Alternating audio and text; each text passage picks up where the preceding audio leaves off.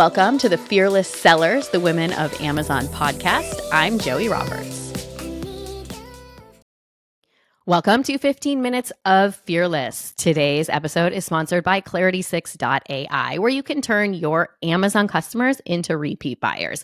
That's right. Clarity6.ai will help you collect your Amazon customers' information, and then you can market to them, communicate with them, build your brand, and build that loyalty. Check it out, clarity6.ai. We're going to dig into a hot topic for the beginning of January today. I've been getting questions about sourcing, where to source products from a lot of our AMZ Inside members. And a few of you also reached out on Instagram and asked about this. So, hope this is a topic that y'all want to listen to. It's going to be short and sweet. Back in September, I put out a reel on Instagram and it got 2.4 million views. The reel was me sitting by my pool. I was watching my kid swim and I brought some products that, out there and I needed to put the made in China sticker on them. And for y'all advanced sellers out there, yes, I know that I can switch and have the made in China autofill on my my labels that go to Amazon, but I didn't do that on this one. So sometimes we make tiny mistakes, and I have thousands of made in China stickers sitting around in case that happens. I also find it therapeutic to put the made in China stickers on each of my products that are lightweight because it's kind of like I get to quality control every single unit. So I was doing this for about 500 units, wasn't that hard. Well, when I posted it, it was clear that my products were made in China and then I bought them from China. Right? You think, oh, well, that's normal because we go through Alibaba, we do that. Well, there's a lot of haters out there. So I started getting the comments of, why can't you buy in the USA? Why are you not supporting your own country? The comments didn't bother me, but it, it does kind of think, okay, I have an answer to that and I have confidence. And if you if you know me and you've heard me speak before, I do buy from the United States. I buy from Mexico. I have suppliers in the Ukraine. And yes, I buy out of China. And getting those comments, I was so confident in my answer, even though they were hating on me. And I spoke from my heart. And I want to encourage you to do that when you are sourcing and maybe you want it to be made in the US, but right now the best decision is to get it in China or in Pakistan or Mexico or wherever and then eventually you can have it made in the United States, right? Like that's okay because those are business decisions for your business and we're all in business to make money. Your margins matter, right? I like my margins big. So, one, start with what really matters to you and don't hate on yourself if you're not sourcing out of the US. Okay, that's my PSA on sourcing. So let's dig into where we're actually going to find products to sell on Amazon, especially in 2024. I want to make a prediction. And this is just coming out of my head. I don't have any like data to back it up. But I think trade shows are going to be more prominent this year for sourcing, like specific to sourcing. Trade shows in the US, trade shows in other countries. You know, there are trade shows already in Mexico. There's the Canton Fair in China, but I think more trade shows where people are going to actually attend in person, make relationships with buyers and suppliers are are going to to be more of a trend in 2024. So let's check back in September and somebody hold me to that and we'll see if I'm right. Now, when I am looking only to source in the US, so what what are things that I sell that I'm only going to source in the US? So for me, anything that goes in or on a body, I source in the US. So I have uh, a cream let's say it's like a topical, right? One of my products. And I need to source that in the US. So I first went to thomasnet.com. And thomasnet.com is great for finding probiotics and creams and and things along those lines. I went through, called, emailed maybe 15 uh we'll call them suppliers, manufacturers, you know, sources I found on thomasnet.com. I did not find exactly what I was looking for. And every person I talked to, some had a sales team, some was a small business. I would say, okay, if you, who is your competitor? Who else can you recommend? So I would kind of try to pull more information out of them. I probably reached out to 50 different companies until I actually found the place that I wanted to get samples from and is now my current supplier. So, patience is important. And yes, Alibaba is like instant results and people will email back and forth and you can kind of get a sample going quickly, but it doesn't always have to be that you know, instant gratification. A lot of times, most of the time, you have to dig really deep and you'll learn a lot. I learned a lot through the process. So finally, I I would take a little break, like a day off of going down the rabbit hole of sourcing for this one specific product I wanted. And I would go on Google and I remember finding finally coming across a supplier that I found on Google. And the way I did it was I started thinking of other words and other ways to ask for the topical that I was looking for.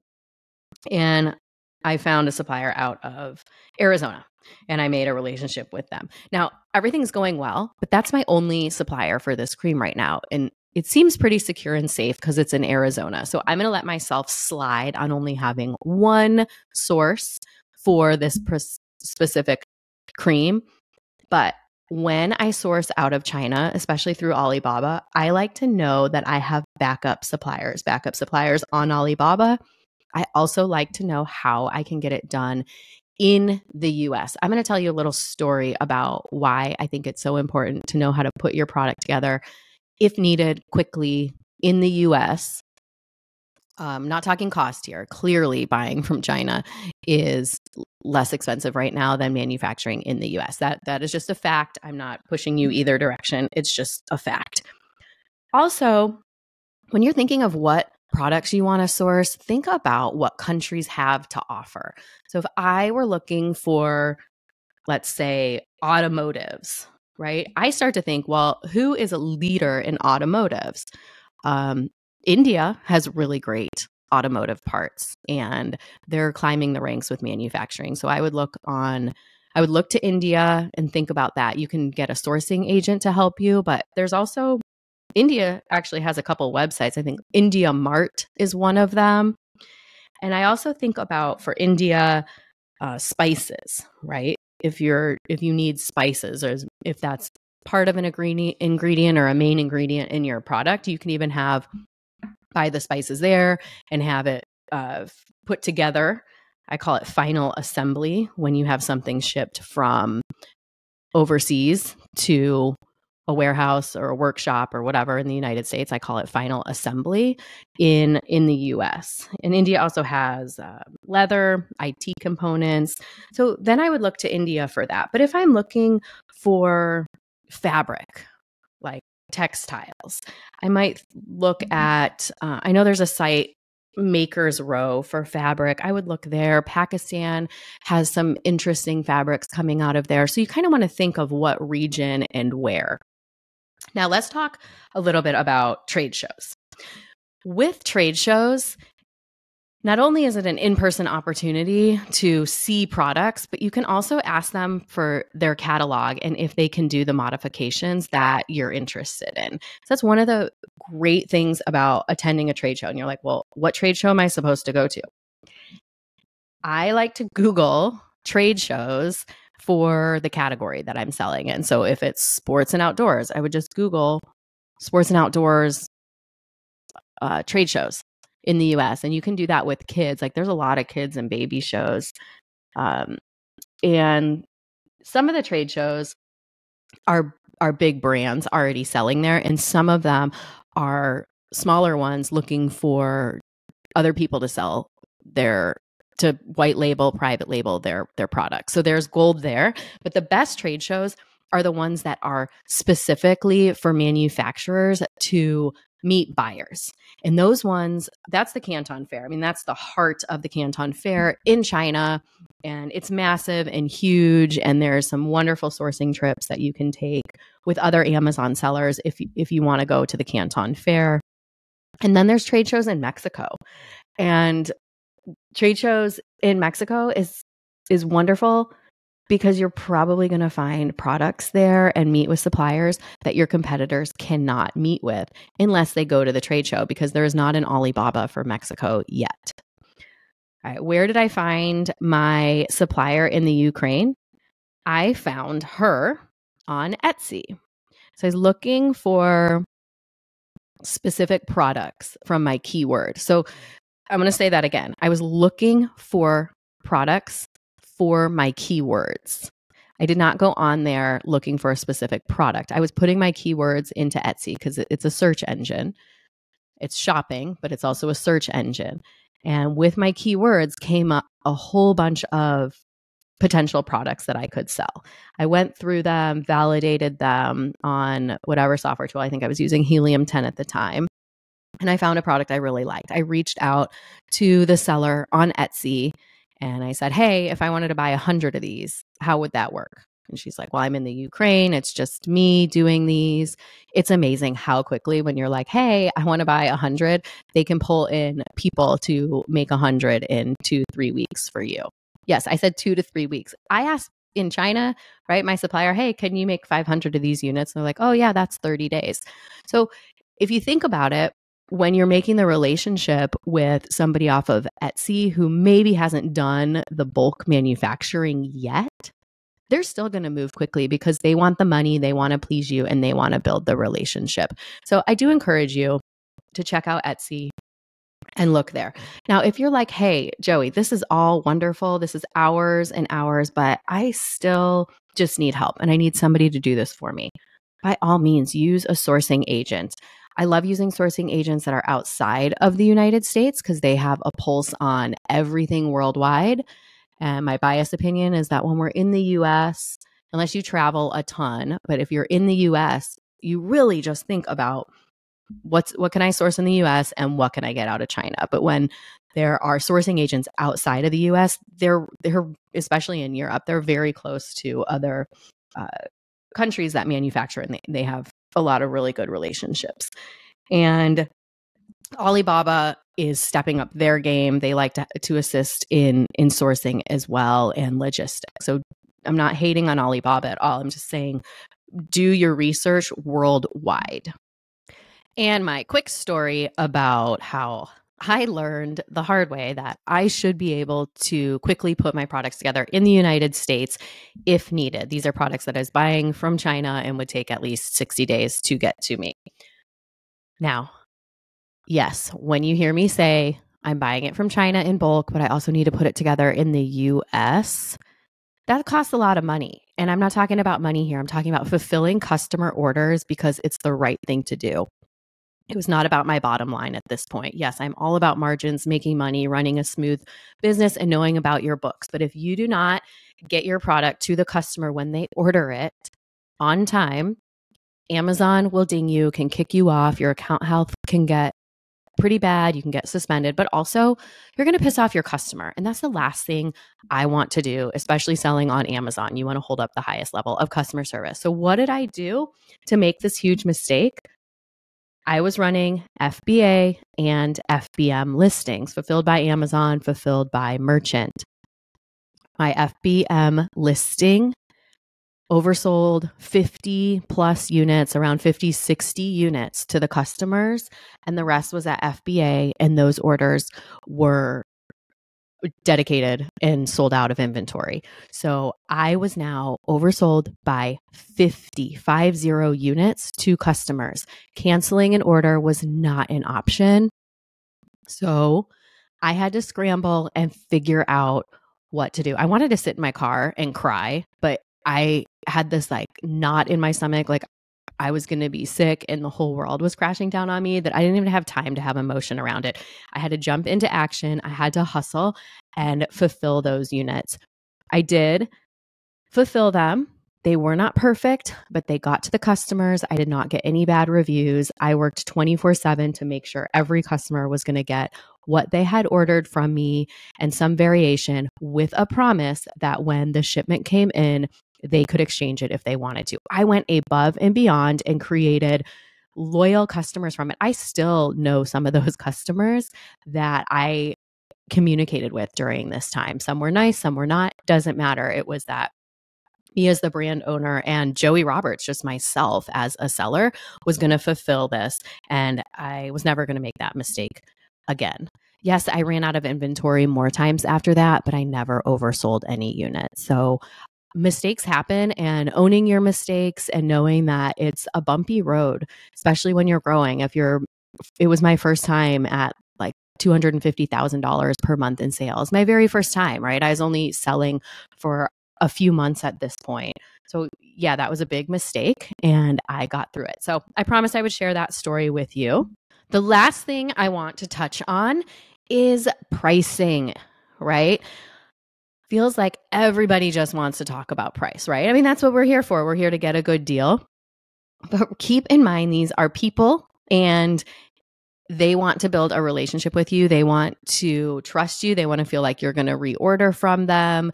They're just as skeptical about you as you are about them, especially if you've never bought through Alibaba and you don't have any uh, buyer ranking. Now, there is a beta uh, membership test.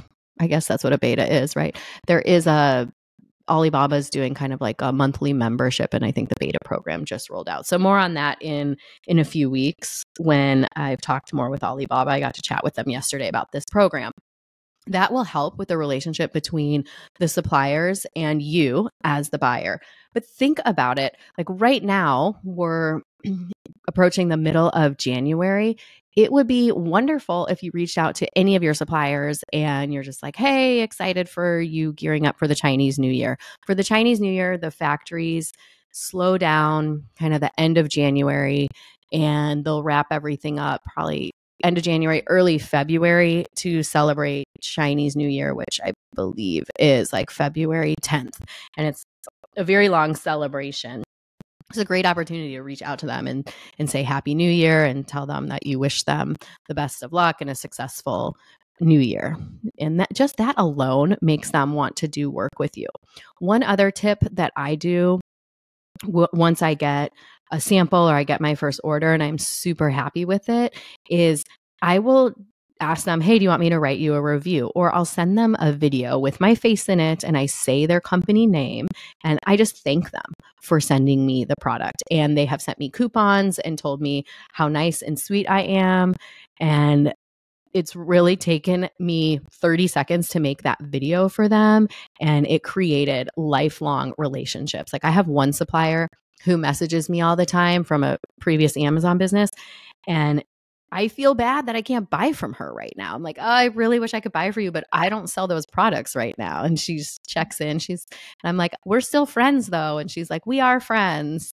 So treat your suppliers like an extension of your business. And then, yes, there's always time for negotiation, but get your timing right. And things you can negotiate out of the gate instead of price are minimum order quantities, your MOQs, your shipping time, um, percentage of your deposit, right? If they're like, hey, you got to pay us 50% of the goods now, well, you can negotiate that down, maybe 20% down, whatever it is that makes sense for your business and for your product.